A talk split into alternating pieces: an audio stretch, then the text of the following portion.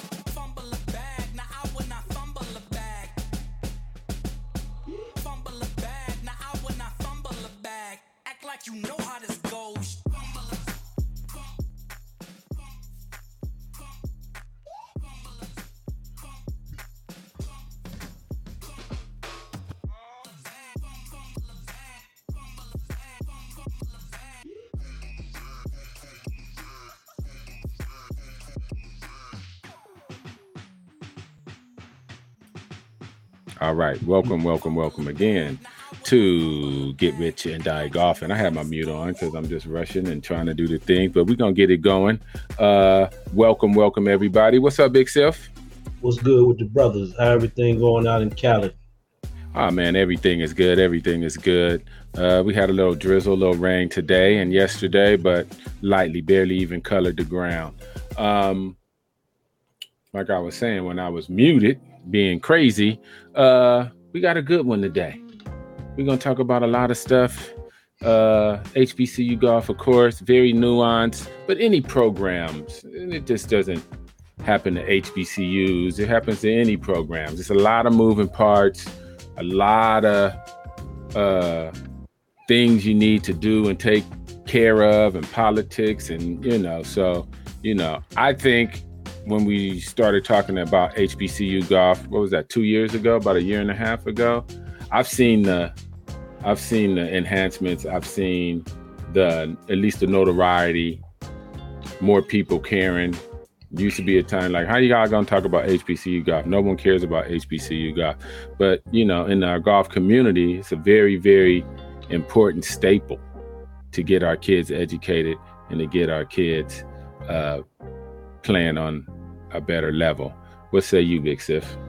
Now it provides an opportunity, and um, you know, for those uh, who have matriculated into an HBCU, some I know, um, you know, and some of the younger kids that are, especially at Livingstone now, have interactions with them, and it, you know, it did my heart good to see a couple of those kids graduate on last week, um, and it, you know, that tells the story in itself. That's the win. That's the win. that's the Graduation for the win, my friend. Graduation for the win, and get to play golf while you do it. So I don't think it's nothing bad about that. I think it's all positive. I think it's all good. I think it's vital no if we want if we want to be in better positions. I think HBCU golf is vital, especially in the golf space. Um, I was sitting here looking at uh our girl uh Amari Avery playing in the NCAA Division One championship against Wake Forest, and um, you know they did a great job of handing uh, Stanford they lost and booting them out, but they got a handful now. They got a handful with Wake Forest. Uh, Amari's been playing okay, missed a few short putts, but I can look at the fatigue. That's that's a long couple of days. That's a long couple of days. What was the and, tip? uh, the tip was what? Somebody had to go to the hospital for heat exhaustion. Yeah, yeah, it was like 96 out there. It was like Yeah. 96 out there yesterday. That's a one on one. I mean, Yeah. you know, I mean, both teams have have to play in it, but I just didn't understand why they wore all black today. Oh, I know, I know. Maybe Yeah. that's their, you know, their home away jerseys. I don't know, but All black. they in cooking. You exactly. They cooking because see, but people don't understand about the desert out here. It gets hotter in the afternoon. Mm. It get, like 2 p.m. is when it's like at its hottest. 1 p.m., 2 p.m., 3 p.m. You know. But hey, they I think they just needed rest and they all went out this afternoon for the championship. So still got a few holes to play. They're turning 15, 16 right now.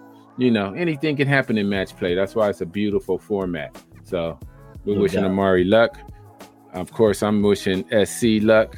I'm a big SC fan. Fight on. And uh we shall see. We shall see. Um PGA Championship major. Mm. Brooks Koepka, LIV golfer. I'm just gonna say I don't mind. Okay, the same argument the PGA had against LIV, I have against the PGA right now, or maybe the media. But I'm gonna say the PGA and the media. I'm not letting them off the hook. Right. Weaponizing patriotism. I hated that. Um, degrading the talent. I hated that. I would have respected and got behind. Hey, competition is gonna ruin the money for us. Competition is gonna steal away some of the shine. Uh, buying the players off our tour and bringing them into free agency on their tour is gonna ding our tour a little bit. It wouldn't ruin the tour; it's gonna ding our tour. But the tactics of weaponizing patriotism and degrading players. I didn't like it in the beginning. I didn't like it then, and I don't like it now. And all that's been to me thrown out the window. Guy, if you can play golf, you can play golf. You've been playing golf since you was five. Right. You know what I mean? It doesn't really matter the format. It doesn't ma- to me. I don't think it matters the format. So shout out to Brooks. Uh, I think he endeared himself to a lot of people on the Netflix special because he was kind of open with his feelings and thinking he wasn't going to play. He had crazy knee surgery. You know, he had crazy. He had some crazy injuries. I don't think that was reported on enough, but he had very serious uh, injuries that he needed to rehab. Um, but hey, it was still good TV. I don't know about the ratings. I think the ratings was down just a little bit, but that was going to be probably regardless post COVID. I think it was high around 2020, 21. I, I can't remember, but hey, people were stuck in the house, so they was watching golf, a little more golf. People are outside now. They're playing golf, not watching golf. Uh, what else we got? Uh, uh, just to piggyback on you about um, the PGA with Brooks, man, I thought it was uh, for me. You know, I was rolling over in the corner laughing and having a good time with it, just due to the fact that, um, like you said before, uh, the PGA and some of the media guys they've created a narrative about the guys who own the LIV tour. When just leave it alone. Um, Yeah. You know, just create competition. Maybe you could have you found a way to bring it back and there could have been some inner squad i mean whatever the deal may be but you know i thought it was a one up for um you know the LIV tour brooks Koepka was playing well in the last major the, in the masters Oh, Uh, came in second. so i mean you know this is inevitable man so um what's next what's the next major U.S. Open, L.A. baby, L.A. baby. and he's a u and he's a he's a us open pga type player man he gets it Those are the two. Those are the two majors. Those are the two. Those are the two. So you know, um, watch out for him. oh yeah no doubt Watch out for him. Yeah, he- Watch out for him. I'm not going to say. I mean, anyone can win, but watch out for him. Uh, I just think, and I, we don't speak for all minorities, but we feel a certain way when we see when we see the tactics sometimes of the PGA reminding us of what they did to black folks. no And that's just keeping it a hundred. Uh, no doubt So when I see and hear weaponizing patriotism and using excuses to degrade players, I was like, that's what they did to your uncle, Sif. That's what they did to Pete. That's what they did to, you know, a host of our loved ones and a host of our legends. That's what they did to them. right You know what I mean? So it brings back old scars and old memories. And so we can sympathize. We can want the PGA to be the best and be on top because we are pro American golf, period. But we can also understand the tactics they use reminded us of the same shit they did to us. It, it, if it immediately reminded me and it's funny that you say that, but it immediately reminded me of what they quote call the welfare queen. You know, Mm-hmm. you get a you get a Yep. a, a woman, um, a fat black woman with a lot of kids, and you say she's the problem. This is why uh, economically we're on a down spiral, and you create that narrative, and you keep continue to pump that through media ways. People start to believe that. Yep. And it's never, it's never been a time in America that it hasn't been more white people on welfare than black people. Not one year has it been more black people on welfare than white people. Right. you know, but it's the narratives and it's some of the things that are done for politics, power, and making people feel good. So it just rem- to me, it just reminded me of some of that old school uh, foolishness they did. You didn't need to. You're the best. The PGA Tour is the best. The PGA Tour is the needle. Right. Stop it. You said you repented. You said you're doing better. Diversity, inclusion. Then don't use the tactics on your own people. That means it's still in there somewhere. I'm just keeping it 100. Some of that shit is still in there. In the inner weavings of the sixth floor and the executive suites, some of those tactics and some of that think is still in there because you just used it on your own people. And I'm going to leave it at that. What else is going on? Hmm. Anything? No? Summer's coming. It's golf time. Head- Great heading to weather. Myrtle Beach. We're heading to Myrtle Beach. We got a couple of, I don't know how many how many we ended up with. I know we were at 104 golfers from all around, getting ready to hit Myrtle Ooh. Beach for Memorial Day weekend. Nice. Got some skin game. It's it's gonna be a good time. So looking Oh, forward yeah. to that. Hoping hoping the weather kind of you know acts right. The forecast says it's ugly, but you know you never know. You know how You the weather know. goes. It can, come on, it can clear up. Uh, uh, Big Sif, how's that Juneteenth uh, at in Miami? I mean, in uh, uh, coming up with the uh, Black Golf Alliance. What do we need to do really, to pump that um, up? Yeah, I hadn't really spoken to um, any of the lead organizers, but I see that uh, Roe and Otis and those guys are still pumping it, going full throttle. So usually, what they uh, when they put their hands on something, it's you know it's it's it's guaranteed. And also, um, you know, God bless the dead, man. We lost a good brother here on last week. He was actually on one of our podcasts Exactly. we spoke about insurance. So Kenneth L. Muhammad, um, we lost him on last week. Big blow to the community. Big, big blow. Big blow. I saw that. I saw that. Let's give him a round of applause. Rest in peace, brother. Rest in peace. You did what you could while you was on this earth. We'll see you in another dimension to keep it pushing, my friend. Keep it pushing. Um, all right. I think that's all the little news. We had a question from uh Barbara Senior. Will they put Brooks on the Ryder team? No, they ain't putting him on no Ryder team. They they they they'll toy with it, but they ain't putting him on a Ryder team. I, I don't think so. I don't think unless he wins both opens. Ain't, and that's and that's even a crazy ass. That's that that's that that's that uh voters tax. You got to win three majors to even be considered for the Ryder Cup. You know, so that's that BS. But uh, I doubt it. I doubt it. Hey, they control it. It's their thing, so they can do what they want. Just don't. Just quit saying the best golfers are there. Just say the best PGA golfers on our tour are going. Don't say the best golfers in the world. Just say we have the best golfers on the PGA tour and they'll be playing in the Ryder Cup. The best Right. golfers on our tour will be playing on the Ryder Cup. And there's nothing wrong with that. I don't know why people what's wrong with that? What's wrong with saying that? What's wrong with thinking that? You know? What's wrong with being like I don't want the competition. It's cutting into my pie. What's wrong with being honest? You was uh, everybody was like just be honest. Just say you're taking the money. Well, be honest and say you don't want them to take that money. Right. I would have. I'm still gonna back you. I just like honesty, but you know, what can we do? All right, let's get to the topic at hand. Um, I think the state of the HBCU topic, the state of the HBCU golf. Um, we had them on.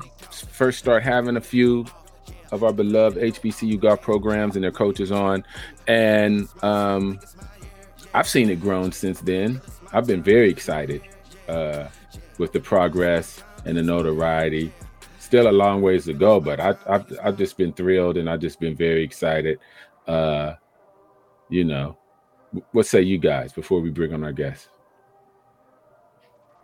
I think it's interesting, and I'm definitely looking forward to having the coaches on there, especially Mike Rice. You know, being here in Florida and the interesting things and turn of events that we have going on with um, our wonderful governor here, and um, wanting to take um, everything out of the HBCUs, et cetera, et cetera. So definitely excited about having this conversation today. Yeah, it's a it's it's it's a sad event, but it's a passing event. It's politics. You have to stay on top of it and don't let stuff slide. But you know, he'll pass.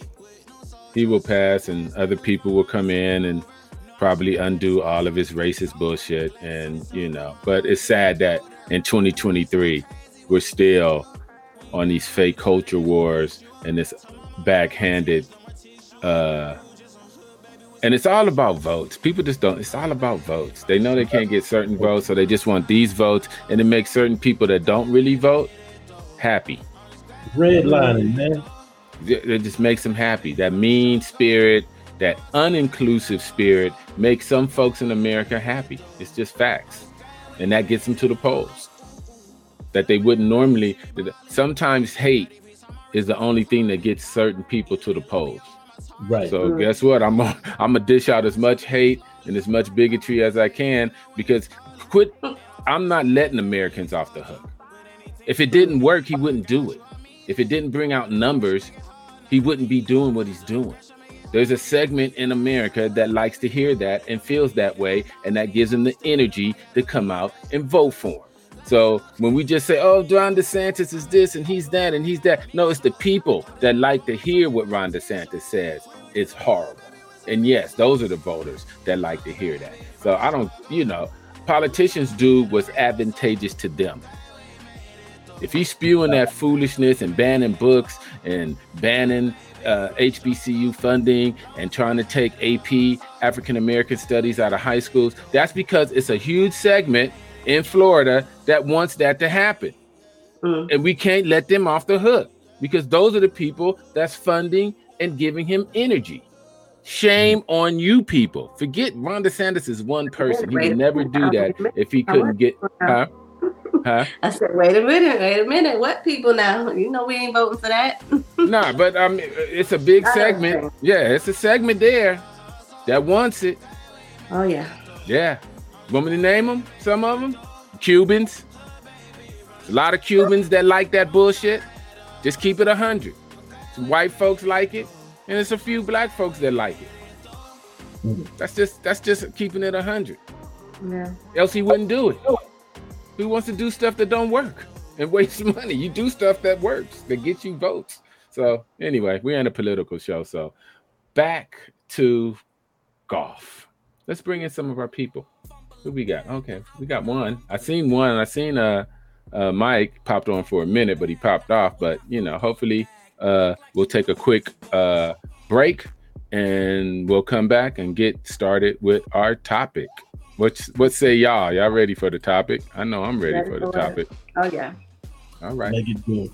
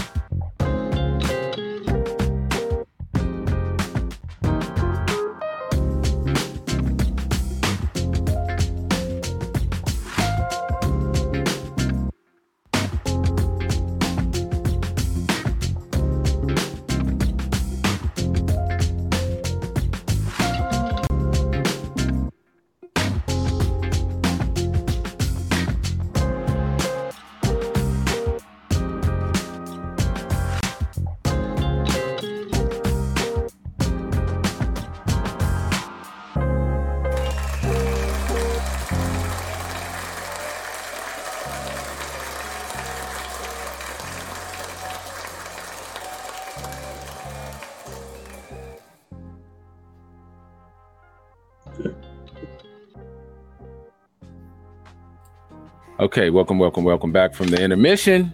We're gonna get to our topic. We got special guests, Coach Penny's on. Um, I'm gonna call it a celebration because I'm excited about HBCU golf. I'm excited about the future of just our people in golf, period. And I'm gonna celebrate it. And we're gonna just have a little talk. Ain't nothing wrong with that. We're gonna have a little talk. Let's uh gather our folks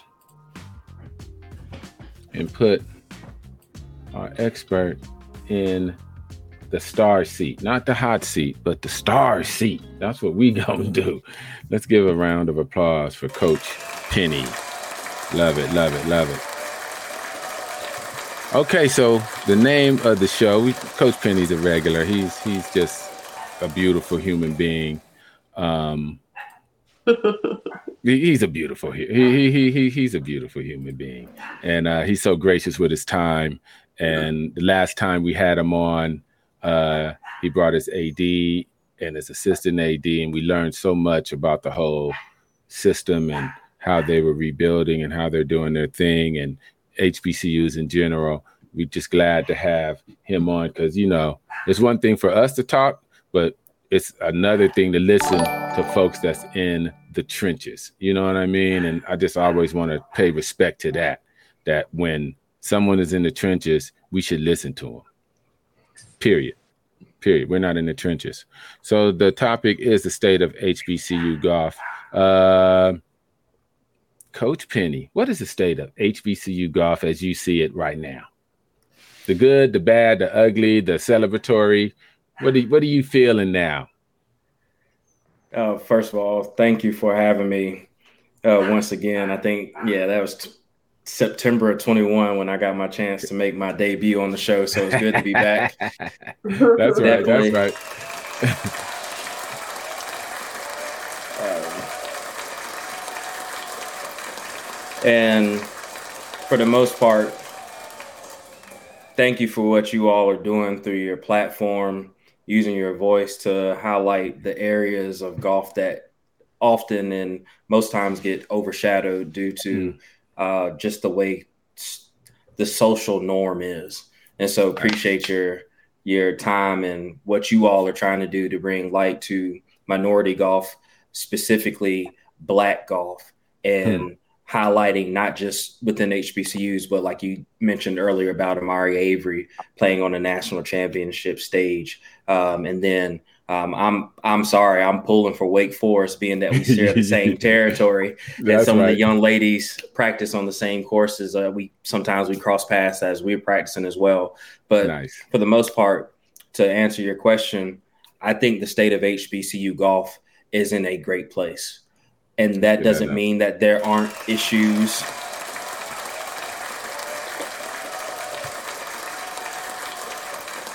That doesn't mean that there aren't issues and challenges that still that we still face mm-hmm. but we acknowledge and we can celebrate where we have come and what is taking place and where HBCU golf is going as well. There are things that we uh, are privy to that have not come out in stone, but it is going in the right direction. And when I think about the state of HBCU golf, um, even though some of us were on the other side, opposite side of it, you just had a Howard University to demolish a field by 56 strokes, and it was done with all black athletes hmm. um, hmm. on t- a tough golf course, Shoal Creek down in Alabama. And let's even take the time to even celebrate that. The historic, this was probably the most historic and culturally significant PGA works in the history of black golf because as the history of it is in the 1990s, Shoal Creek still had not allowed black members. Not that black members didn't want to join, but they still had not allowed black members to join as members to the point where even Tiger Woods refused to play um, at Shoal Creek because of that. And so when you think about what just transpired two weeks ago, where you have um, I want to say over 300 athletes from HBCUs and minority institutions um, playing on such hollowed grounds and you looked and you saw all these beautiful and handsome hmm. black mm. men and women playing golf, doing what they love to do on that golf course, at some point you just had to sit back and say, We have come a long way. And so, but the ugly of it is, is we still got a lot of work to do. And mm-hmm. if we sit here and say that we don't, or there are, are, leaps and bounds being made, yes, it is. But we still got a lot of people to inform and how to continue to move the plight of HBCU golf. And I'm pretty sure all my colleagues would say the same thing. And I try not to speak for everyone, but specifically within our conference and within my context, we still have a lot of work to do. Yeah, yeah, yeah. The work continues, but I think sometimes it's okay to celebrate what's going on and what's been done. I think we can chew gum and walk at the same time. I think some people want just to hear the bad. I think some people just want to hear the good. And it's always more nuanced than that. And I just totally believe if you have people like you, we we've had Howard on, FAMU on, uh, a, a host of others we've seen your growth and we've seen the hard work you guys have put in. And it's it's it's it's it's not cool and it's not honest not to celebrate that. We know we have work to do. We started in a hole. It's never it's not done. But we have to celebrate what's the work that's already been put in and how we're bringing in people and giving these the most important thing I always say, giving these young men and women education and a degree, hopefully at the end. That's the that's the that's the that's the true trophy. Getting these people educated and getting these people a little bit of scholarship money and letting them golf and do the thing that they've been practicing and loving for so long. Trish, I'm gonna bring you in. Ah, so Thank you for coming back on, Charles. Um, well, Coach Penny, thank you. I hope um, the team's had a great season. You had to, you know, give us a, a, a, a status check on how the kids did, how they're doing, what is it looking like moving forward. Um, like I say in this topic right here, we're talking about this, you know, the, you know, status of, you know, HBCU golf. You know, what is it looking like? Why is it looking the way it's looking? Um, do you have any feedback or any thoughts in regards to that? Well, I'll I'll speak from my context too, um, mainly. So, at Winston Salem State, the state of HBCU golf for us is I have five and six wonderful golfers that help bring Winston Salem into a new era of golf. Um, when I took over at the time and I was checking the rankings, I actually have them pulled up right here in front of me. I was checking the the rate the rankings to see um, where we ranked. And last year when I or 21 when I took over, there were 205 uh, Division two programs, and there's actually only 201 now. So we're actually losing golf programs, not just to HBCUs, but um, when I took over, we were 205, and this year we were blessed to see us move up 13 spots in the rankings to 192. So Winston Salem, with the the support of my athletic director and with others who are community partners, I was able to go and recruit some solid young men um, who just happen to play decent and good golf, and and we've been able to um, be competitive, not as competitive as we want to, but when you start looking at it, uh, they're all freshmen. So now, the next four years, as long as they continue to get it out of the mud, they continue to grind, and they continue to go out and play golf, not golf swing. Uh, mm-hmm. We'll make some noise here in the next year uh, because they'll mature. Uh, okay. Well, it's my hope that they'll mature.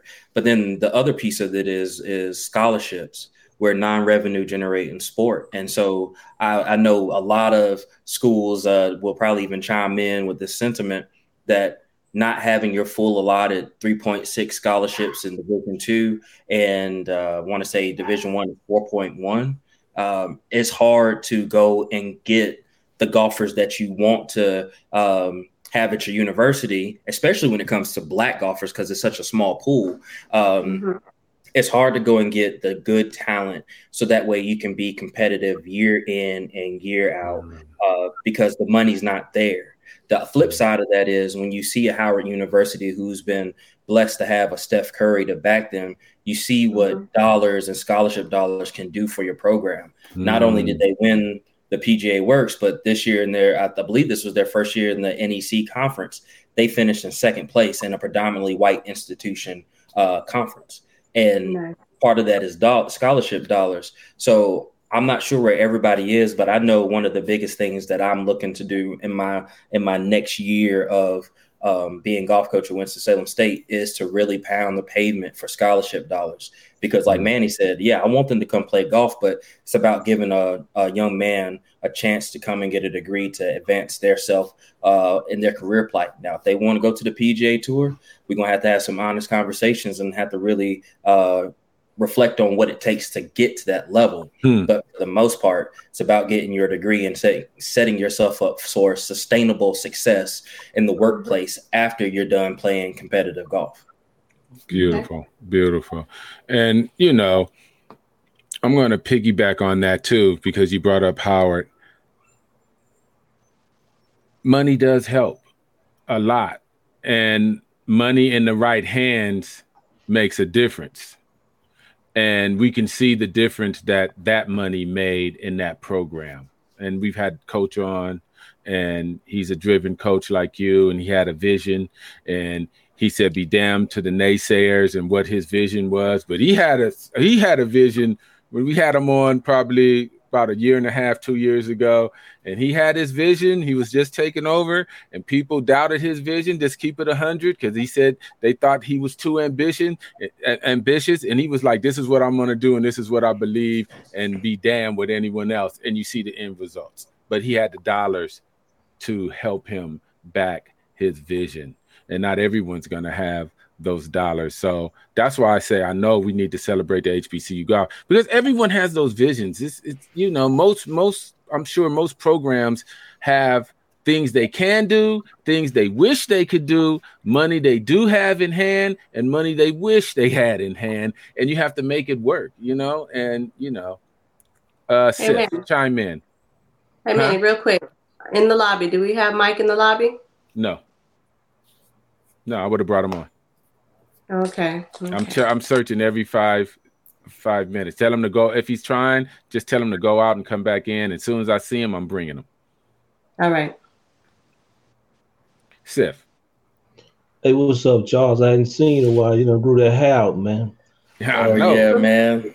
Brush cut, man. yeah, man. There, there we go. There, there we go. You and out. Them, them, them ain't extensions on it. No, I ain't. Hey, I ain't Jimmy Butler over here. you gotta ask. You gotta add that these days, man. But, but, but Charles, question, man. You know, I've had an opportunity to, to chop it up, play with your guys, and uh, be involved in your program. Um, I guess my question is: Is there a moral? Well, let me let me rephrase before I go into that piece. Uh, when you take a job at an HBCU because that's what we're talking about.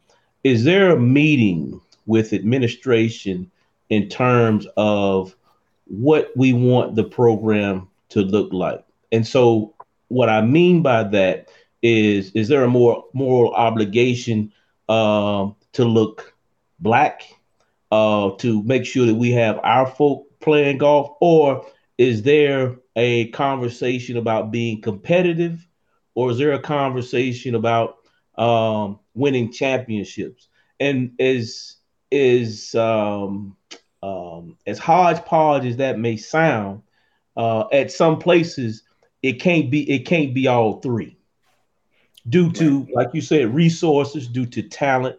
Uh, so I would think that from an administration standpoint, from the chancellor down to the AD, down to the athletic director, down to the coach, there has to be a conversation. What are we doing here? Is, our responsibility to uh, to bring in people that look like us, or are we trying to win championships? No, great questions, valid questions.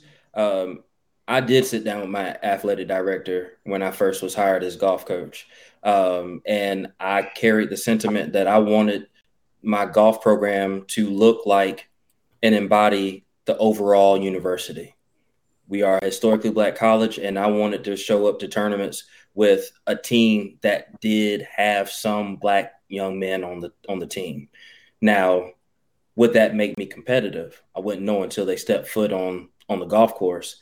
But I do I do know, and just from conversations with my colleagues, what's up, Mike? Um, that there there are times where even being black coaches in the HBCU, they have been told your goal is to win championships. And if that means you got to go and recruit non-black golfers, then so be it. It's more about job security. I've been fortunate enough to not have to be in a position. Um, I've been fortunate not to be in like a, a junior development program style or environment. My right. my AD requires that we grow and that we be competitive and we find ways to to get better. But I'm also in a place where she understands what my goals are about recruiting black golfers. I have a Canadian on my team. Um, I have a young man out of Reidsville, North Carolina, a young white male who's a graduate student in the PT department at Winston Salem, um, who saw Winston Salem for the resource that it is to help him in his career, and the guys mesh. But we have we had uh, three blacks, two white. so we were more dominant or a little bit more dominant on the black side in terms of presence. But ultimately, I do know that there are some that and that look like the majority, and it's not a bad thing. Majority of the time, though, they're friendly. They they understand the culture and never had any issues or have any run-ins with anything like that. But to answer your question of all three, I know for sure that there are ads that say you need to go out there and build a competitive team. Then the others um, don't look like they want to look because they just don't have the money to look like that. Right. Got it. Got it. Got it. Got it. Uh, let me follow up on that. As far as the pressure of winning championships and to get job security, which that's just, you know, it is a business for the coaches and the staff. You know, they want to do good. Students want to get an education, staff, administration, they want to have accolades and they want to win and they want to uh, have some success. Is it a financial piece to the school for championships? Or is it an alumni piece for championships? Or is it just notoriety? What is the benefit of some of the HBCUs to win championships as far as as as, as financial stuff for the golf program notoriety? What are the benefits of that? to to compare like when you have to balance winning championships or or or or or, or being making the school look like what the school is. You, you know what I mean? What is that? What does that scale look like? You know, and and then what does that scale look like? Um, in short, at Winston Salem State, I need our football team to go and bust their tail in the fall. That's the money. Uh, because when they're winning, more revenues coming in, more alumni are given, and it's easier for my athletic director to go and start helping the non-revenue sports. So, in just that, in that one piece alone, I need our football program to to be a well-oiled machine in the fall, so we reap the benefits uh, in the spring and in the next year. Got it. Got it. Got it. Coach Rice, welcome. Thank you guys. Coach Smoot, it's always a pleasure. We're just blessed to have you guys to come on and share a little time. We know you're you're crazy busy. Um, just to piggyback on on on the questions, if you heard the questions, I will repeat the questions. How important is it to balance, like I said, that that championship run and the pool of golfers you have and the money it takes to go out and recruit the pool of golfers you have? I know it's a delicate balancing act, and we just want to give the audience a full story, well, as much as possible, on what it is to run a program and how you guys make decisions. You want to go first, or you want me? Go ahead. Go ahead. I think you should go from a, divi- a Division One perspective. I should think you should give it, give us that insight first. Okay. Um, you know, and, and I'll say this speaking from FAMU, and I'm a FAMU alum.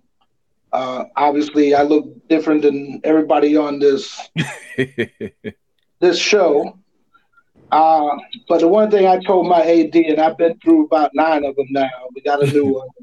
She's uh, I, she's doing a great job. But the one thing I told her is, you can look at my roster. We probably have the most diverse roster in the country, and as long as I'm coaching here, this is what's going to look like. Um, I personally think sometimes the coaches, whether and, and I don't again I can't speak for other institutions, but I think I don't know if it's the ADs that are, are saying that or the administration saying that more than the coaches. And hmm. you know, are the coaches trying to win? We're all trying to win. Uh, but depending on what what is important to you, um, you know, I, I think sometimes people put that winning ahead of what's best for the institution. What's best for our institution is for me to continue to recruit the way I do. Is it harder? Absolutely, 100. Hmm. Um, we don't have a big pool of, of black golfers out there. I mean, we're we're you know, are we farther along than we were maybe a few years ago? Yeah, but we're way far from being where where we need to be. Um, mm-hmm. But I also think that because people put the winning ahead of, of what might be best for their institutions, maybe they're not out there looking hard enough either. And hmm. I say that in the, there is a small pool and they are hard to find. Uh, but but you can if, if you try. Okay. Got it. Got it. Mm-hmm. Coach Smoot. Hey, how you doing? How y'all? How you doing, brother? I'm just so happy you could. I see you driving. I don't want you to get in no trouble and wreck for sure. But chime in on us if you can with how you run your program. Well, I I, I live in Alabama, so let's let's kind of put that out there first. Um, and um, so starting when I started, my, and Coach Rice knows this. When I first started this program, I probably could, I couldn't get a black player to come play at Miles College. Mm-hmm. Um, so I had to recruit what I can what I could get to establish the program, to grow the program, um, and and get it off and get it off the ground. And and and those players didn't look like like us. And um, but a part of my my personal platform here in Alabama, because I am in Alabama, I I, I purposely recruit black and white because I'm uh, my goal is to teach these young men, uh, whether regardless of color, how do you how do you socially deal with one another moving forward in life? You know, that's that's that's huge for me. Um, but um, like Coach Penny and I, we both got some of the same challenges when it comes to recruiting black players. You know, yeah, we want the best of the best too. But guess who we have to climb over? We got to climb over the FAMU's. We got to climb over the Howards. We got to climb over the Alabama States, the A&M. Everybody else is recruit trying to recruit the same players. So that mm. small pool of black players, everybody's trying to get those same kind of t- caliber players. And if mm-hmm. your budgets don't meet that opportunity, uh, allow you to have that ability to recruit, or you mm. don't get the scholarships to recruit, you have to recruit what you can to keep the pro- program viable. The other thing I think is, and I, I, when people ask me about particularly white players that are on my team, two things I say. One, you ain't telling Nick Saban about all them doggone black players you got on that football team, and y'all roo roo rah rah and everybody else on when it comes to winning championships at Alabama. Now reverse that, and they stop winning, they're gonna have a problem, hmm. right? Okay. We got we're trying to win. We can yeah, we can try to win two ways. We can re- either recruit right players and that's all you recruit, but that's not that's not every every coach that's not our intention. We want black players on our teams. And we want and that's one of our part that is one of our number one because we are a historic college, right? But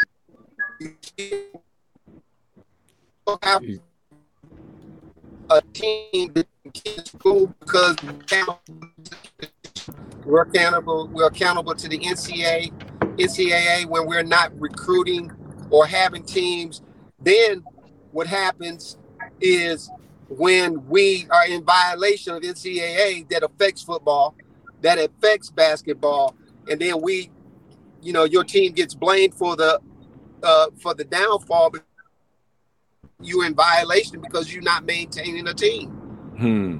And a hmm. lot of these, compl- a lot of times I hear outside sources why we don't. Why I was saying the same thing as a Marine when I was 24 years in the Marine Corps, saying, saying, where are the black players? Guess what? When I became a coach, I was still asking that same question: Where are the black players? I, You know, I- so I- let me. I we, wanna- we, we need we need alumni. We need alumni. If you know someone someone that's out there that, that has an ability that's talented, it might be a, a diamond in the rough, Yeah. Hmm, right? hmm, definitely. So me, I, I'm going to chime in because it's a myth out there. It's a myth that it's a big, giant floating pool of black golfers, and coaches just don't want them. This is this is the attitudes. Some of the attitudes we hear that it's just a big, giant swell of black golfers, and I'm glad we have coaches that think alike. Is there a big pool of black golfers is just not being tapped into? Can we stop this foolishness now? Excuse my French, but hell no. That, thank you, thank you. Um, and and even to this point, and I think all three of us. I mean, ironically, these are two of the coaches that I speak to the most. Um, to the point where if I can't do for a golfer that is maybe interested in coming to play for me at Winston, whether it be financial or whatever, I pick up the phone and I call Mike or I call Smoot and say, "Hey, I got a guy. I want him to come to Winston. It, it doesn't look like it's going to be a good fit. Hey, will you do you have room for them, him on your them on your roster?"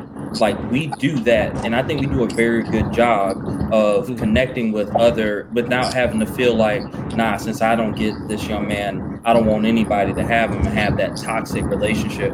We look to go and call the next school in the line because we want our black athletes to come play at our black institutions. Um, and so, but the, the pool is small. And to piggyback what both uh, Mike and uh, Coach Smoot were saying, I had two golfers, two black golfers, who were top in their areas. One from Atlanta and one from North Carolina were at the door at Winston-Salem State.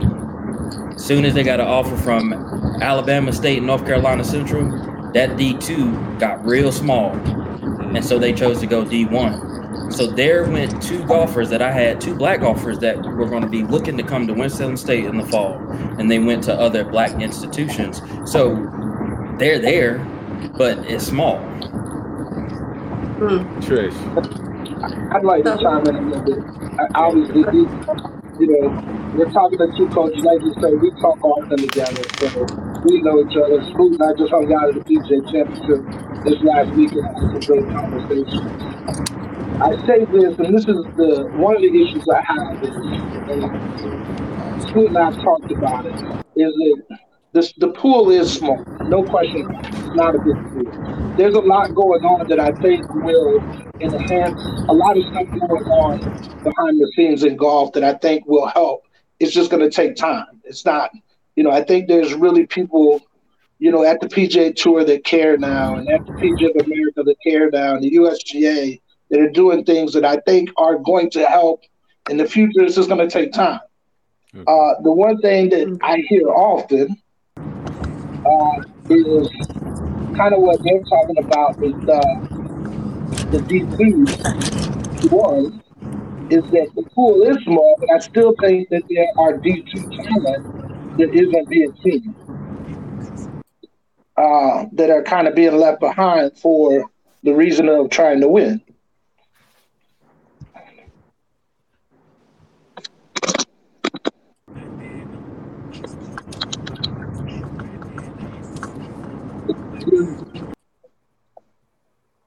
Okay. Uh, we lost him. We lost him. Uh, he'll be back on. I'll look for him. I, and um, so yeah, and, and that's and, and that's was one of these. That's what this conversation was for. Because if you're not in the trenches like you guys, people come up with all kind of crazy ideas that, you know, there's just a lot of black golfers left behind that's not playing and getting scholarships. And I've never met them. I've never met anyone that was like, man, I played golf and I couldn't get a scholarship. I've never heard of anybody like that. I don't know if you guys have heard of anybody like that. I just think people see pictures and figure like, well, if we see these pictures with all the white golfers, then it's got to be some black golfers left behind. Uh, I'm gonna let Sif Yeah. or Trish chime in on that. So let's answer um, Jenny Bethune's question in the chat. So she asks, any suggestions on how to grow the pipeline of black junior golfers. We got any suggestions, Coach? What y'all thinking? Uh, the big, the biggest piece is you got to start them when they're younger. Um, there are many ways to skin this cat. Um, I know for sure that um, I'll be doing some work with the first tee um, starting June 1 in the Central Carolinas of wow.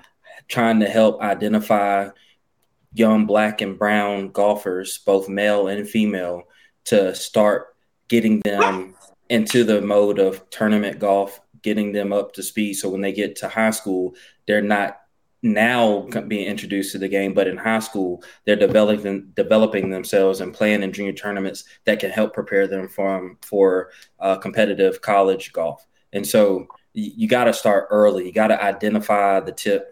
I mean, the these youth early. And there, like I said, I don't want to go down the hole uh, with this because it can. It's a very vast conversation, but that's one of the first things you can do is identifying talent and athleticism earlier and getting the club in their hand so that they can see that golf is not what they what they've perceived it or what somebody has told them what golf is. So why don't what? we? Well, I'm sorry. Uh, why don't we have a program that like I said, we have the first tee, or if it's the YMCA, or whoever it is that, or the the you know the AJGA or whatever. Do we not have a you know sometimes like how you have an apprenticeship or something? Same thing with golf. We we don't have anything like that to kind of lead them up to well, college. Well, let me let me kind of chime in on that. I mean, I know we we're talking about identifying to, to Penny's point, that's one that's one point. The, the thing is, I think we're talking about how do we go about identifying black talent, whether it's male or female, black or brown talent. Some we have organizations, we have um, black uh, um, youth programs that are uh, that are currently out there. Like I think one out in California, 61. Um, that's out in California. You got you got you the part of the problem is that there's recruiting sites that most kids go out and put that information out. I think the biggest biggest problem that we currently have in our in our community is that our parents don't know how to go about putting that information on say online where we as coaches mm. can see that information where you know how do you know when do you reach out to a college to get, whether your kid shoots 90 or 69 if you want your child to, to compete there's a probably a place out there but we just have that we have a problem within our own community mm-hmm. and i've been on several other you know, like podcast or talking with, I'll just use playgolf.net, where I've talked to parents and they don't have a clue. Yeah. Mm. You know, and I think we have enough, I think we have a pipe, current pipeline, but we have all these different organizations that are not feeding, feeding our HBCUs with the information to at least allow us to review and look and see if this young man or young uh, young girl is a candidate to play at the next level. We just okay. got to find a better way to get that information. It's a and the first tee programs. I'm I'm doing the same thing. The Penny I'm a part of. We Birmingham has just got uh, got a chapter, uh, first tee chapter. Um, while PGA Works was here in Birmingham, just got it started I was a part of the executive committee. So I think the biggest thing is identifying from state to state the programs that are already currently in place, take those, identify those talent, that talent pool, and give them a, a, a platform somewhere they can put that information out there. Hmm. That makes sense. And we've been saying that too because uh, Trish is always bringing up our guy that does the website yeah, and I don't know why it just. I, am gonna leave that alone for now, but I'm gonna go right. in hard on that because I know if you can't touch and reach the people, especially online, we know there's not resources to fly all over the country and find talent. It, it, yeah. That's impossible. That's not that's not realistic. But we have video. We all of us on this show right now is in a different state, and we're talking and having a show. Mhm. So don't tell me we can't talk to one another and get the information out to you guys if we want to, because we're doing it right now on the show from Alabama, California, North Carolina, and Florida. We're all everywhere and we're having a live show in real time. So we need to get, and that's not on coaches. That's on all these organizations. That's on our Facebook groups. That's on our chats. We need to funnel a way to give people information so you guys can at least have the choice and the students can have the choice to reach each and every one of you guys with some information so the choosing and the courting process can start. It, that's unacceptable. And in this day and age, with the technology we have, it, I, I still don't get that. I, I, I, I, that's one thing I don't get. I've heard and talked, and this is show 74. And before that, we all talked, and I still don't get why we don't have at least a video online presence with a pipeline directly to you guys. I, I, And I- I don't get that. Imagine, thi- imagine this, right? We all all went to different colleges, right? How many alumni are out there? Mm. Yeah, How many Mil- alumni? millions. How many alumni that play golf that see a to see a young person at the golf course? Do they even uh, do they even take the time to approach and say, "Hey, are you looking to play college golf somewhere?" Hmm, Hey, hmm. hey, matter of fact, I'm a, I'm an alumni of Winston Salem. Well, How many Smoot, I- alumni? How many alumni reach reaches out to you, Penny, about Well, they- identifying the player? So uh, that's one of the things that I can't say doesn't happen. I get Okay. I get calls every week, just about every week, and that's no exaggeration. The other piece that I was uh, that I was going to talk to to Manny's point is um, I know for sure that I've been on two calls. I, yeah, two calls in the past three months. Uh, one in March that I was invited to by Roe Thompson, and then um another gentleman by the name of Rennie Jarrell, who serves on the HP3 uh, Foundation board. Um, I was the first tee of Greater Charlotte. I was in a call about introducing myself to golfers that are within my area. So I can't necessarily speak to that it's not happening. Um, and then even Chris Stapleton um, out in uh, for Society 61, like Coach Smoot was talking about, they are he he texts me and he's lighting my phone up about kids that are out there in California and things of that sort. And once it's one once again one of those things. If it is happening, now I've got to be able to have the finances. But if I don't, all right, hey, one of the kids that I couldn't get here, guess what he did? He committed to Southern University because they are adding their their men's golf program. Nice. And so it, it is happening to the scale that I want that we wanted to happen. Probably not, but I, Smoot, WSSU golf, the people that play golf at WSSU, they call me all the time about golfers. It's just, hey, you got to send some money with these recommendations too, because I don't have the scholarship dollars to get them. Right, right. That's true. Or or you get because we the same, you know, FAMU alum are gonna they know they got the next best best golfer, and then you look it up and and they're not close to competing yet. And okay. and, and I think a lot is, I mean, again, there's there is a small pool, but it's educating them. I know we y'all talked about it earlier. Is you know getting them tournament golf ready. Mhm. You know, I, I had a, I had a Here we go. had a coach just recently texted me said he played golf with one of the, a, a, a local kid that's trying to wants to come to FAMU, and you know he shot you know whatever it was and it was lower. So I do a little research and I get back and his average score in the tournament is a lot higher than what he just shot. And I'm like, look, I understand, but you got to play tournament golf. I can't base it off what what he shot with you. I got to base it off what what his you know credentials are. So I- again, I, I I don't know what the answer is to educating these people, but I will say this, and I don't know if anybody. I, again, I've been having issues with computers, but I mean, you got the Mack Champ out there who is out there doing some great research to find a lot of kids. Uh, you know, you got Steph Curry in the underrated, which is a lot of the the Mack Champ kids. But again, you're, you're getting to see them again. So, so we're showcasing some of these kids. And and what I was saying earlier before I got cut off with the D one D two and, and and Jeff Champ and I've had conversations many times about this to where he's obviously trying to find the best talent there is in the country. Mm-hmm. But I tell him all the time that look, we need to have the kids for the D two too. Yeah. Yeah. Now the problem is, and what Penny and and and Smooter, they're after the same kids I'm after, which normally the D ones are going to get them. Yeah. Now they find other ways, Sure. but we have other coaches out there that don't try to find another way. They're going to go ahead and just go with that kid that looks like me. I mean, let's just be frank.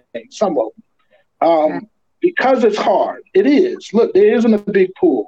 Uh, eventually, it'll change. I think it's going to get better. Um, but you got to put the work in. I mean, you really do. You got to put the work in and find them. I will be honest. I, I've had a couple kids over the years that I've added to my roster that probably shouldn't be on my roster.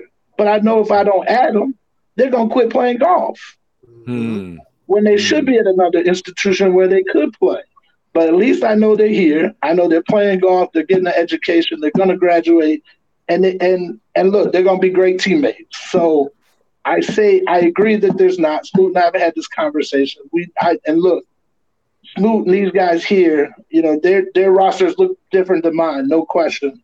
But I can say this: I know with Smoot, Smoot makes sure his kids are educated on that university and what that university is about. I know That's Penny's right. still early, but those kids know what Miles College is and the history of Miles College in Birmingham before they leave there. So they're getting educated while they're there as well. Um, as far as the education part, getting these kids to understand when to send stuff and what to send, Mhm. I mean, we even get, you know, and it's crazy you get these, but we'll get emails where, of course, you can mass send out to coaches, right? But don't send an email with every coach's name like you just sent the same Yeah. email to a You thousand didn't coaches. even you didn't even you didn't even BCC it and hide it. Like, when they do that, Right. I'm not even looking at it now.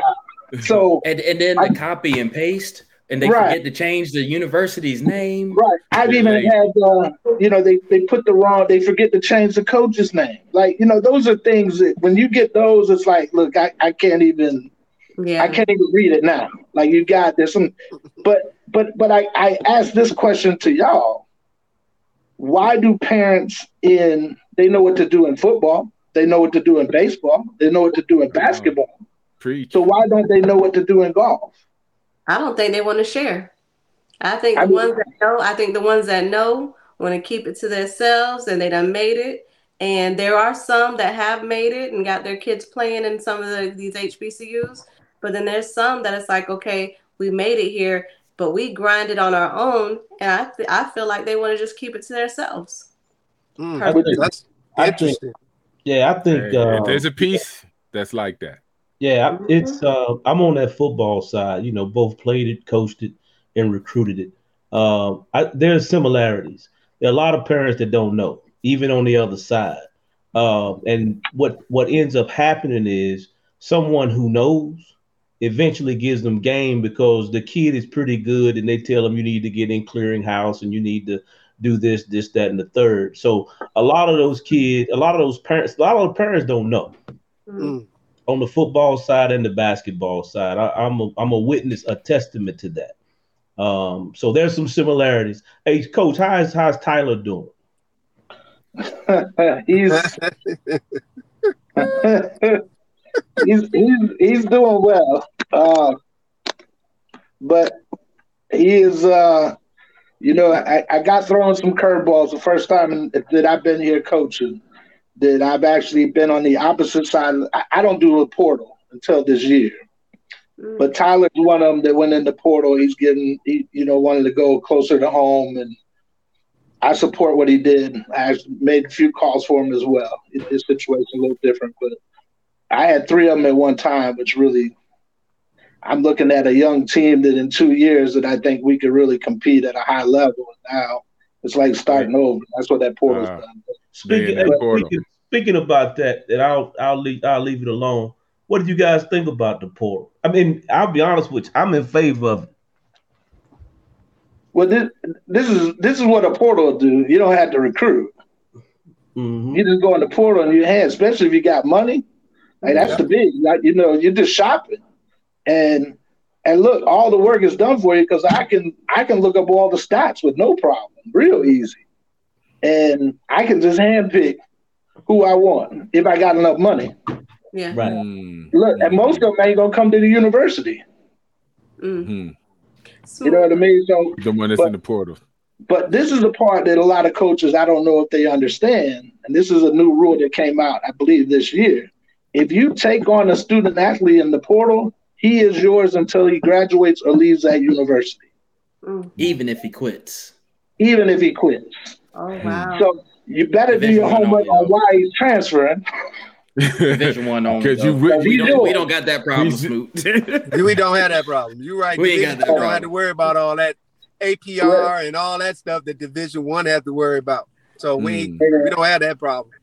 wow. Yeah, it's I, I'm not a fan of it, and, and I'll say this: I know a university this year, a good friend of mine is coaching somewhere, who who out of the portal alone went from he took over a program that was 200 and something in the country, went in the portal in one year, brought in players, and, and got all the way down to 60 in one year. Wow. Just Wow. on the portal. It can do that for a university, you know, but Yeah, it. I think it's going to hurt us more than it's going to help us because I can see, you know, you bring in a kid that's maybe a late bloomer, you know, you, he gets better, and all of a sudden now he's looking for the mid majors or or even Yeah. you know the power fives. Um, Yeah. You you you doing training for the for the power fives? Are you doing training for the because you groom them and bring them in when they wasn't looking at him? He gets better under your tutelage, and then he's out. Oh, Right. It happens in the D two as well. Yeah. The D two Yeah. might even stand if a kid if a kid has gotten to the point where he's thinking he's a D one caliber type player, he'll go into the portal. But I just just talked to a coach today that's at not at a Power Five mid major because one of my guys in there. He's calling me about my guy. So we talked. He said he was between my guy and a guy from a D two on which one he was going to bring. Mm. And they're top 100 program. They're probably top 80. Wow. Oh Wow. wow! Yeah. Pick So pick I had That's it. I had a question. just- before yeah. I had a question before we got away from it. So we were talking about that playcollege.net. Um, net. Yeah. So that's kind of like get the folks in there, kind of make a, a, a resume for them, you know, kind of get on paper, pretty it all up to where we can send it to the school. So if we have something like that, and if it's not exactly where y'all would want it to be, is it not a way to be able to capture everything that y'all actually need, have it to where it streamlines and like to say, okay, we see it, we send it out, you know, based on grades or based on, you know, how they play or so on and so forth. Is there no way to streamline that at least within our HBCU teams? Is that is that a conversation or is it a thought or I think that's a continued conversation, and I know I've had many, many, many conversations with Darren about that. Um, how do we go about, you know, identifying these students? Because what you don't want, I think, th- th- I think the resume needs to be simple, kept simplistic, to the point where you got, uh, I, I don't know, Coach Rice, you can, or, or Coach Penny, y'all can chime in on this, where we want to see all your scores. Sometimes I see on the resume best. these, these students pick and choose what they what they want to put. No, let us know the whole story, right? Mhm. Uh, we don't want to know half the story because we gonna find out. You know, we all talk. We all talk in the coaching community at our at HBCUs. Mhm. Um, so, you know, a simple resume is is just keep it simple. Tell your tell tell your story. Why you want to go to FAMU? Why you want to go to Winston Salem or Miles College? And keep that simple. Then, you know, kind of that way. When you send that resume, we gonna either look at it. We go. We got about about 15 seconds, 15 to 30 seconds. When we take a look at that, then we Mhm. moving on. Um, Yeah. Right. So if they But just you keep want, it you want the good, bad, and the ugly. You want the good, the bad, and the ugly. Go ahead. Yeah, and because-. Yeah, because we're gonna talk to you. We're gonna when we have conversation, we're gonna be able to pick you apart. You know, we're gonna pick be able to pick you apart, pick you apart based on your intellect when it comes to what you know about golf, We're gonna be able to pick you apart when you when you start talking and conversating, what your golf knowledge is, how you carry yourself. All that's gonna tell a story, you know. And then then coaches, you know, we're gonna we're gonna make our decisions based on what what our gut feelings are Mhm. about a player. You know, Nice. so Yeah. just keep it simple. But at- but at least And get it to you for the 15 minutes. I mean, for the 15 seconds, 30 seconds, in Yeah. an organized, complete way. You know, Yeah. just like any other resume, you know, this is a you are applying for a job, folks. You are applying for a job. You want know, you want some one thing- scholarship money. the one free. thing the one thing I'll say in terms of the application process is you never want to I know Charles said that those guys copy paste and coach says a lot of names on et cetera, et cetera. You know, Dexter Manley wasn't too bright either, but uh, he ended up being all pro for about seven years. So, so you, you know, so you may run into a cat that can golf his ball. He just, just might not be able to, like my man on the uh, the Beverly Hills, but he might not be a good cipher. Hey, Oh, man. Sif, We- Sif. Now, Sif, I will tell you, I have three recruiting stages because I know my scholarship dollars are limited. That first wave, you got to have a 3.7 or higher. Why? Because there's a chancellor and provost scholarship that if you, uh, if I can get you early enough, you can apply and we can potentially get you some academic money. My second wave is where I go after the athlete who's a great golfer who may have little struggles in the classroom, but still can keep it above a 2.2.7 or higher that can get you into school. And then my last one is where I go get that dog, right? Where they they've been having some issues trying to get into school. They barely getting over, but if you put them on a golf course, they're gonna think their way around. They're gonna play some good golf. But my I, I get what you're saying. Like it ain't typically you don't find too many golfers that way anyway. Most of the go- golfers we get, Yeah. those guys are studs in the classroom as much as they might be lazy, but they're studs Most. in the classroom. Most. Most of them. Most. Coach Mike, like, Piggyback don't get off go of give him hundred. Look, nah, me, Piggyback me and Sue off of talked- that. me and Bryce done talked about that. look, look, you don't have the APR to worry about. See, we have that Right. APR. APR gets you but five. So if you Right. bring in the Dexter Manley who ain't in school and got a, a 1.5, and then he's here not eligible, that'll get your ass fired. That's gonna get you fired. That's gonna get you fired. He can take Five. he might, he Hey, might Rice, take you we- to the promised land. we we don't have an APR at Winston I know. Salem, but I tell you, I know, but I tell you what, it is. We are just as competitive across the co- the teams at our at Winston Salem State to get the highest GPA t- team GPA. And when No one of my GPAs came in, and I said, "Hey, bro." Without you, we had a three point seven. What you doing? Right. You bringing us down. You, you Yeah. hurting us. I want that Oh. mug. That's So what when I I, told. and I'm big on that. Uh, I don't play about that. I don't Nah. play about academics. So we, How's, we, Mal- how's we'll Malachi doing, Coach Smoot? Huh?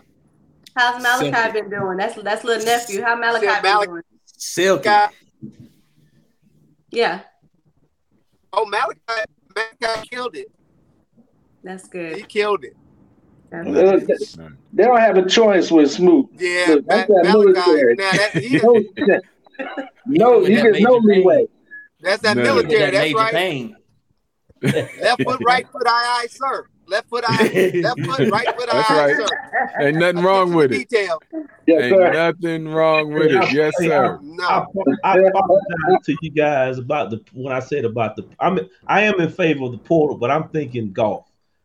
Now, as it relates to Yeah. football, if Jalen Hurts or uh, what's the kid that went to Ohio State, they don't get in the portal, they lose about ten million dollars. No, no. I look I, again. I think for certain sports, no doubt, it's it's a benefit to these players. Right. With golf, especially, I, and it's going to hurt the smaller people more than it's going to hurt the big boys. Yeah. Right. As the big boys can just, like I said, you can have late bloomers even in football. You're seeing them, you know, where they go play for a mid major, and next thing you know, they're at a power five because somebody found out they're pretty good. Right. Um, but Even at our JUCO. level, yeah, at our level, I mean, I'm seeing that this is the first year. I mean, I lost three. I went from thinking in two years, you know, we're going to be Howard in two years, and now I've got to restart and go in the portal and try to find again, it ain't like there's a lot of black kids in there already. So I'm mm. looking for black kids and and and a, and a portal of probably three or four, and I got to try to grab all of them. Hey, Pray I get them to Coach compete. Rice, Coach Rice, let me ask you this, and I'll shut up. And this is, I guess, for all the coaches with this portal deal.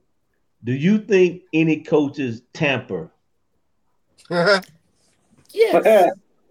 That one No my doubt. question. I'm sorry. yes. Okay, all right. And, and the portal, and I will say, I I have, I will benefit from the portal this year, um, but part of it is a player coming home, player that I recruited before, offered, they chose to go to another university, and now they they saw that that wasn't a good fit for them. So I'm benefiting. The portal does have its benefits. They're gonna come home and play. Um, for me, when I kind of already said you shouldn't have gone there in the first place. You were tampering. Huh? no question, it, it- no doubt is happening. But but I mean, you even and, and I'll say this too about the portal, only because you know, again, for y'all that been to, to university, that first year is tough for everybody. Being away from home is hard. Now you mm-hmm. got a portal where you got kids jumping in the portal that haven't even given the university a chance. A chance. Mm. yeah. That's true. You know what I mean? Like you leave home thinking that you want to leave home, but you don't know what that really is like. But mm. after that first year, you know how it works. The second year is easier. Third year, you don't even want to go home no more. Because home is down to the university. Right? I mean, but if you can't get past, I mean, I had one kid this year. He went, he lasted a semester, and never really gave it a chance. And and Mm. you know, I think that's I think that's going to happen often, where maybe you have a guy that doesn't give it a year. You know what? This place I don't like it. I'm gonna try somewhere else. Well, you don't realize it. It's no different. You still got to get acclimated to that place. And so I think you're going to see a lot of that as well. As I mean, the portal. I, I mean, it's full. It's, it's humongous. It's it's it's full of You know, golfers. here's the other thing. Yeah. Yeah. oh wow. Yeah. Ten pages long of Oh golf. wow. Yeah. Manny, it was 10. When I, I- first here's the- started, I don't. A- go ahead, Smoot. No, I'm gonna throw a, I'm gonna throw y'all a different curveball. Because Penny, know I was trying to send him a player from my from my team that was wanting to pursue um to be in the phys, uh, uh, physical therapy, right? He wanted to start his own business. I called him. I mm-hmm. said, "Hey, I might I got one of my players that may want to transfer. I'm not afraid to send players to other coaches. Rice has sent a player that wanted to go to FAMU to me that he needed to get out of Tallahassee, right? So what I what I caution a lot of these student athletes is when you enter a portal, the only thing they're thinking about, I'm transferring. Guess what? You're not thinking about how much money you about to how you may find yourself back as a freshman or sophomore when you enter that portal because all all credits do not transfer. All of them don't transfer. Right? They don't think about none of that. And so now you find yourself to spend all this money at the college that you're at or the benefits that you get, and you go in the portal and you starting all over again. Mm. And the other the other thing they don't think about as well is if you go in the portal and nobody picks you up, what are you gonna do now? Because I can tell you now, as soon as you told me you're going in the portal, I'm now shopping your money. Yeah. Oh, I. Yeah. I can't wait for you to make a decision later. I, Right. I'm shopping the next day in the portal, That's or, right. or or hoping. I mean, look, I, I mean, FAMU's a place where a lot of kids want to come. I'm turning away kids that I probably would have taken. They went to other universities that were fre- would be freshmen because I didn't have any money. Now I got money. If you don't catch on with somebody, I can't bring you back. Yeah. Because the So next time a, a lot of them don't leave again- realize that they could never play golf again. It could happen. mm. Mm. Yeah. As soon as they hit their transfer portal, the school is no longer required to have to honor their scholarship dollars. Whoa. Mm. So be so be careful and make wise choices. Yeah, and it's hard make for an an emotional 18 year decision. old. And I think it's hard for an 18 year old to even make those kind of choices. I believe. I don't think my 18 year olds, when they were 18, would make wise choices like that and think it all the way through. It's tough, but hey, Right. grow up. It's But they got people up. in there. They they got people making in their ear too. So like I don't want to. I'm not going. There there is that side of that, but then they have other people. So like and, and I know we're talking about golf, but I I saw a football player who had a Pop Warner coach who never played past maybe even the bench on in high school. You know, in the ear. So just like in other sports, you got people in the ear. Man, dude, you you can play golf so much better. They they don't know what you're what they've got there. They're not valuing Mm. valuing your talent or your skill when it could be that we actually see them in the heat of the the qualifying battle. for tournaments, the Yeah. practices, uh, in the weight room, in the study hall, that stuff that coaches acknowledge, and so you got people in their ears as well. Um, it's just, it's just interesting to see all the different facets and the aspects of why players get into the transfer portal. But I will say this: when I took over at Winston, the portal had ten golfers in it. That was September. Mhm. Wow. At the end of September, there were over 374 golfers in the portal. All right. All right. That's Division One, Two, and whoever else is in there. And three. How many of And them was three. black? How many of them was black, Penny? You could pick the ones that like so because there's no pictures of the athletes. You have to go and look at their names and go and Google them to see if you see if they're minority. But more than Oh, likely, like Smoot said, probably probably about three. About six. About six. They done combed three, it. three, It's in, three in FAMU. You got three in FAMU. Got one from um, Arkansas Pine Bluff that's graduated. That's four. Wow. Um, So I don't I'm- know. I'm- then you got I'm- then you got Louisville. I guess Oh, you is consider Mixon him black. Mixon's in Mixon's there. in there.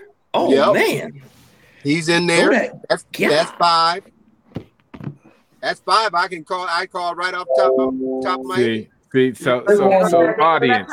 Wow. Well, no. Well, look at the so audience. Understand they can count the black golfers in the portal. Mm. So it, Well- don't tell me it's just a, a limited pool of people that's not getting picked. They can count them on the one hand. Let's be real and let's try to bring more golfers into the fold instead of acting like it's this big giant warehouse full of black golfers that's not getting picked up to get scholarships. We got to stop it. We got to be honest, And- and that's when we can help. Yeah, for sure. And I will say this, and I know the I, I excuse me for totally losing this thought earlier about the state of golf. For the first time in the CIAA history, you had three historically black colleges make it to divisional two regionals Beyond the automatic qualifier. So you had Fayetteville State that won the CIAA, so they automatically qualified. But then Livingstone College and then Virginia Union University, they they all finished in the top ten of our in our region at the end of the uh, regular season. So they got to go and play at regionals, and so they didn't get to play at the PGA Works uh, because that is a feat feat within itself. And uh, I do know that uh, a school does not look like the university, but I will say, like the same issue that we had, the kids that we recruited, we were recruiting the same kids, Mm. and we couldn't land any of them. Hmm. Got it. Got it. All right. We ain't gonna hold y'all. It's been an hour and a half. We just thank you guys for coming on and giving us the real. Um, we do these conversations so we can find ways to help you guys and help the pipeline and be more educated on the conversations we have and the decisions we make. That's why we have conversations like that. So we don't guess. So we'll Yeah. know. For sure, for sure. Yeah. Trish what and, kind uh, of shirt you got on? I'm sorry. Oh, so this is my little I Golf for Vets. Um, so it's a organization down here um in Florida, well in Tampa, and we support um vets. You know, um, get them to play golf. You know, we're trying to get them to play golf.